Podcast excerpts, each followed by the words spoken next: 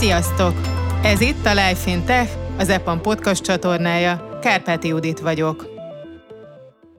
Az elmúlt években számos történetet osztottunk meg a hallgatóinkkal, melyben karrierváltók számoltak be arról, hogyan képezték el gyakran saját magukat, és otthoni tanulással egy új, a technológia világába vezető szakmát sajátítottak el. A Life Tech podcast csatorna új három részes sorozatában most arra kerestük a választ, mégis hogyan sikerült ezt megvalósítaniuk, milyen oldalak, kurzusok, eszközök és készségek kellettek ahhoz, hogy végül IT szakemberként folytathassák a karrierjüket. Szia Zoli! Szia! Üdvözöllek! Mint mindig, egy rövid bemutatkozással kezdjük ezt a beszélgetést. Üdvözlöm a hallgatókat, Horváth Zoltán vagyok. Nem olyan régóta vagyok az, az IT-ban, mint backend fejlesztő. Karrierutamat sales kezdtem, illetve ügyfélszolgálattal, ilyesmi munkákkal, és utána egy pár év után úgy éreztem, hogy érdemes lenne váltanom, csak nem igazán volt ötletem, hogy mit is kéne csinálni. Teljesen véletlenül akadtam rá egy online bootcampnek az anyagaira, és így kezdtem el programozni. Most pedig pár munkahely után itt vagyok az EPAM-nál. A mai témánk, eh, ahogyan ezt a felvezetőben is hallhatták a hallgatóink, az, hogy hogyan jut el valaki egy teljesen más területről arra az alapszintre a fejlesztésben, hogy onnantól utána már részt vehet egy professzionálisabb, kicsit magasabb szintű képzésben. Ezt a lyukat, ezt a rést próbáljuk itt betömni és megérteni, hogy mégis akár a nulláról, vagy egy átlagos felhasználói szintű technológiai ismerettel, hogyan áll ennek neki az ember, hogy indul el, milyen buktatók övezik az útját.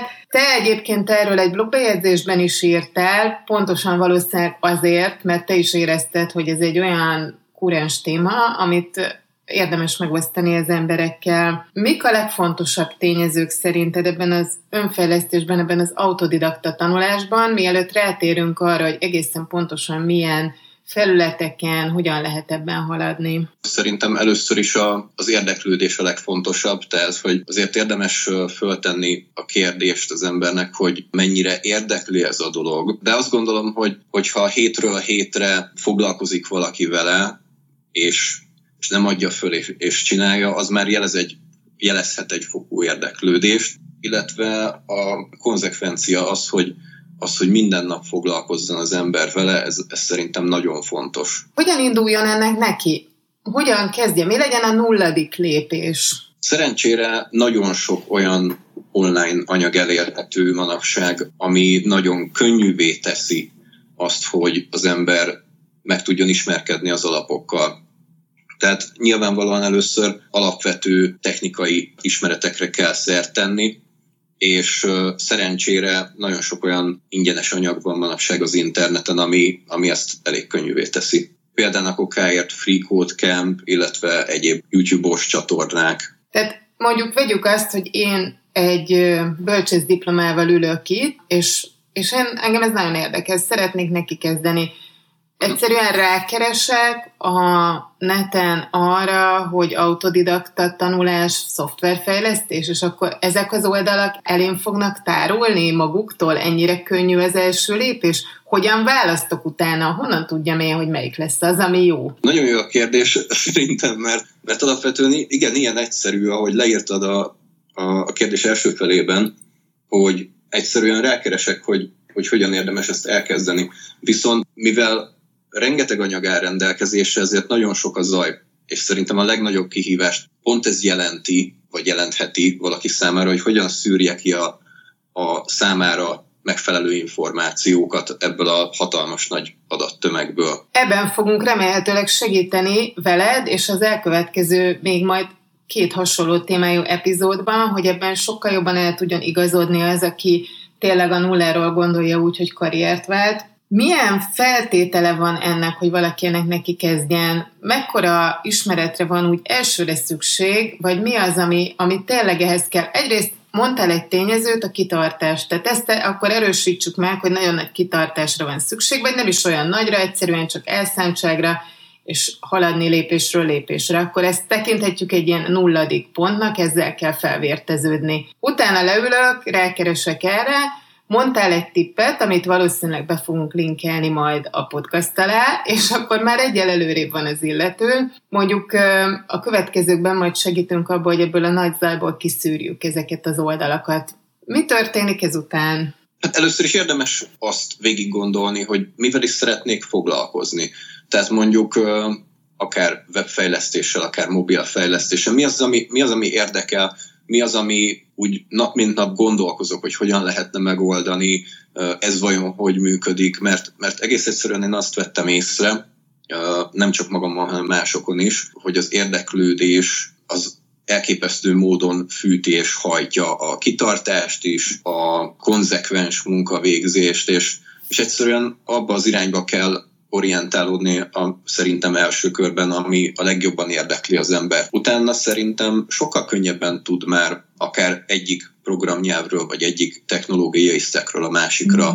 váltani. Eleinte mindenképp azt javasolnám, hogy olyasmit tanuljunk, ami, ami úgy minden nap mozgat, hogy hogyan működhet. Ebbe is egy kicsit még beleemásznék, mert szerintem az is néha nehéz, hogy ezt akár valaki megtalálja, tehát vegyünk egy, egy tényleg teljesen átlagos dolgozót, aki, aki úgy döntött, hogy mondjuk akár a te területedről, a szélszről, ő váltana, mert látja, hogy az IT-ban van fantázia, de ő még sose gondolkozott azon, hogy őt ebből mi érdekli, egyszerűen szeretné megtalálni. Olyan, mint amikor az ember mondjuk elmegy egy karriertanácsadóhoz, hogy az ő meglévő tudásával mégis mik lehetnek azok, amik számára szóba jöhetnek, de, de csak akkor tudja ezt eldönteni, hogy őt valamelyik is érdekli el, ha látja egyáltalán a lehetőségeket. Erre milyen mód van? Persze, nyilván ennyi, hogy mondjam, csak autonóm érdeklődése mindenkinek lehet, hogy egy kicsit elkezd nézelődni, egy kicsit végig gondolja, de néha az sem könnyű, hogy egyáltalán átlássa egy teljesen laikus, hogy milyen területei vannak az IT-nak.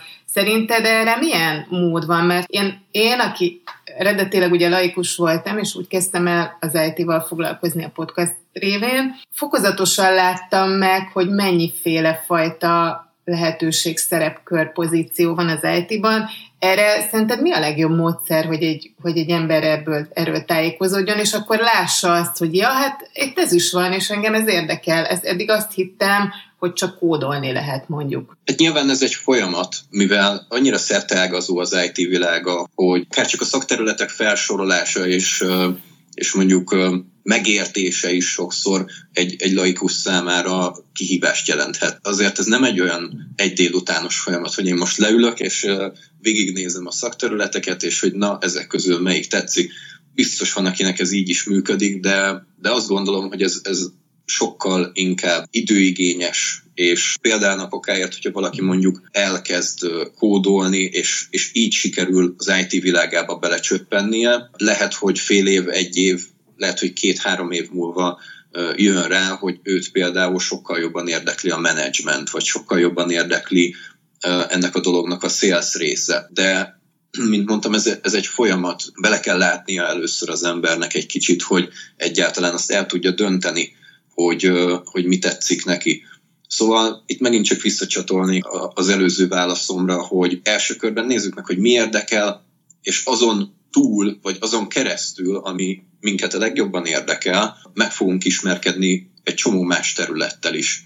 És lehet, hogy amikor ezt megismertük, akkor fogunk úgy dönteni, hogy na, az engem mégiscsak jobban érdekel. Szerinted mi ebben az útban a legnehezebb, amikor ebbe belekezd valaki? Mi az, amire szintén érdemes felkészülni, és akkor még egy kicsit megerősíteném, mielőtt erre válaszolsz, tehát akkor a nulladik után lehet az első lépés az, hogy szálljunk időt arra, hogy megtaláljuk a saját érdeklődésünket. Ebbe, hogy a lehető legjobb irányba induljunk el, és ez az érdeklődés segít majd át bizonyos dolgokon, de mik ezek a nehézségek? Hát van benne egy sor buktató és, és nehézség, viszont uh, semmi olyan, amivel nem, ne lehetne szerintem megbírkózni, hogyha az embert érdekli a dolog. Az biztos, hogy az impostor szindróma az egy eléggé jelenlévő történet, kinél jobban, kinél kevésbé, de szerintem főleg a, a, az ember karrierjének az elején legalább egyszer, de inkább többször elgondolkozik rajta, hogy biztos, biztos itt van nekem a helyem, biztos, hogy ezt kell csinálnom. Hát ez sem megy, az sem megy.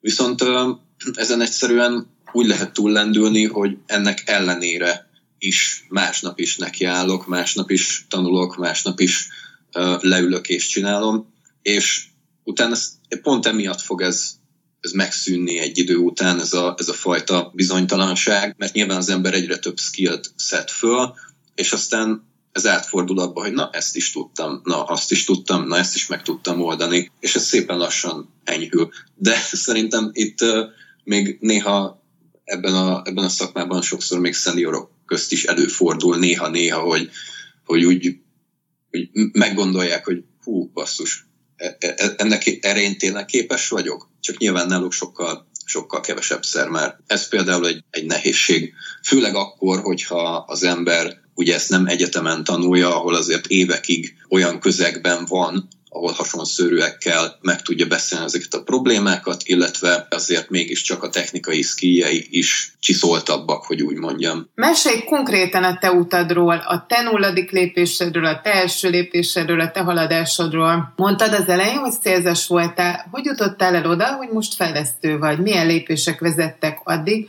hogy elmehettél már egy epamos képzésre, vagy elkezdhettél azon gondolkodni, hogy ilyen állást vállalj? Alapvetően telkóban dolgoztam, és sok mobiltelefon, tabletet, stb. ilyeneket mutattam be ugye a vásárlóinknak, és, és egyszerűen elkezdett érdekelni, hogy hogyan működik ez a technológia, hogyan működnek a mobilos applikációk, hogyan működnek a a webes applikációk, és elkezdtem ezeknek utána olvasni. És hát nyilván nagyon gyorsan ugye szembesül az ember azzal, hogy, hogy egy fejlesztői folyamat, ami kialakítja ugye ezek az alkalmazásokat, és elkezdtem a kódolásról olvasni, elkezdtem frontend fejlesztésről olvasni, elkezdtem HTML, CSS-t, JavaScript-et tanulni, főleg ilyen, ilyen ingyen elérhető online forrásokból, illetve ahogy mondtam, eleinte egy ilyen online bootcampet is látogattam, és utána azt vettem észre, hogy gyakorlatilag szinte kiteszi az egész szabadidőmet, mert, mert érdekel, és, és kíváncsi vagyok a, a többi részére is, és körülbelül 7 hónapja vagy 8 hónapja tanulhattam így állás mellett, amikor úgy döntöttem, hogy mm, ez egy, azt hiszem, augusztus vagy szeptember volt, amikor úgy döntöttem, hogy évvégén fölmondok, és fogok találni egy, egy programozói állást. És hát így is tettem, és azóta sem bántam meg. Honnan tudtad, hogy elégséges ehhez a tudásod, és hogy megtelted ezt a lépést, hogy felmondasz, és, és keresel most már egy ehhez passzoló állást? Ez jó kérdés, nem tudtam. Tehát, hogy uh, nyilván nem volt ebben tapasztalatom, és fogalmam sem volt az alapvető programozási konceptekkel nyilván tisztában voltam, és azt viszont tudtam, hogy valamit mutatnom kell bármiféle munkáltatónak, hogy, hogy alkalmazzon, ezért elkezdtem kis saját projekteket gyártani, és emlékszem, csináltam egy, egy ilyen webes memóriajátékot, és hát működött, szó se róla, de hát nyilván nem volt annyira szép meg jó, de arra elég volt, hogy az első munkáltatómnak fölkeltse a figyelmét, és körülbelül kettő hónapig voltam munkanélkül, úgymond, és, és utána gyakornokként alkalmaztak ennél a cégnél. És a gyakornoki lét az egy újabb tanulás volt, gondolom, egy újabb fokozat. Abszolút, viszont ott már találkoztam a való életben is projekttel, volt kontribúcióm éles projekthez, és és szépen lassan utána el is jutottam odáig, hogy pár hónap alatt fel is vettek teljes állásba, és, és ott dolgoztam az első évenben. Tehát az EPAM-hoz már úgy kerültél, hogy ott már fejlesztői tapasztalattal kell egy pozícióba kerülni. Így van, így van. Ez egy, ez egy kisebb cég volt, és, és mindenképpen nagyon nagy tapasztalatot adott nekem arról, hogy, hogy a való életben hogyan is néz ezt ki, mert uh, egyáltalán nem úgy nézett ki, mint ahogy én azt elképzeltem, és egyszerűen erre mondják szerintem, hogy nincs jobb a való élet tapasztalatainál ebben a szakmában. Csinálhat az ember 30-40 tutoriált egy hét alatt, az soha az életben nem lesz olyan hasznos, mint a real life projekt tapasztalat. Viszont ez a 30-40 tutoriál lehet, hogy kikerülhetetlen ahhoz, hogy eljuss a valós tapasztalathoz.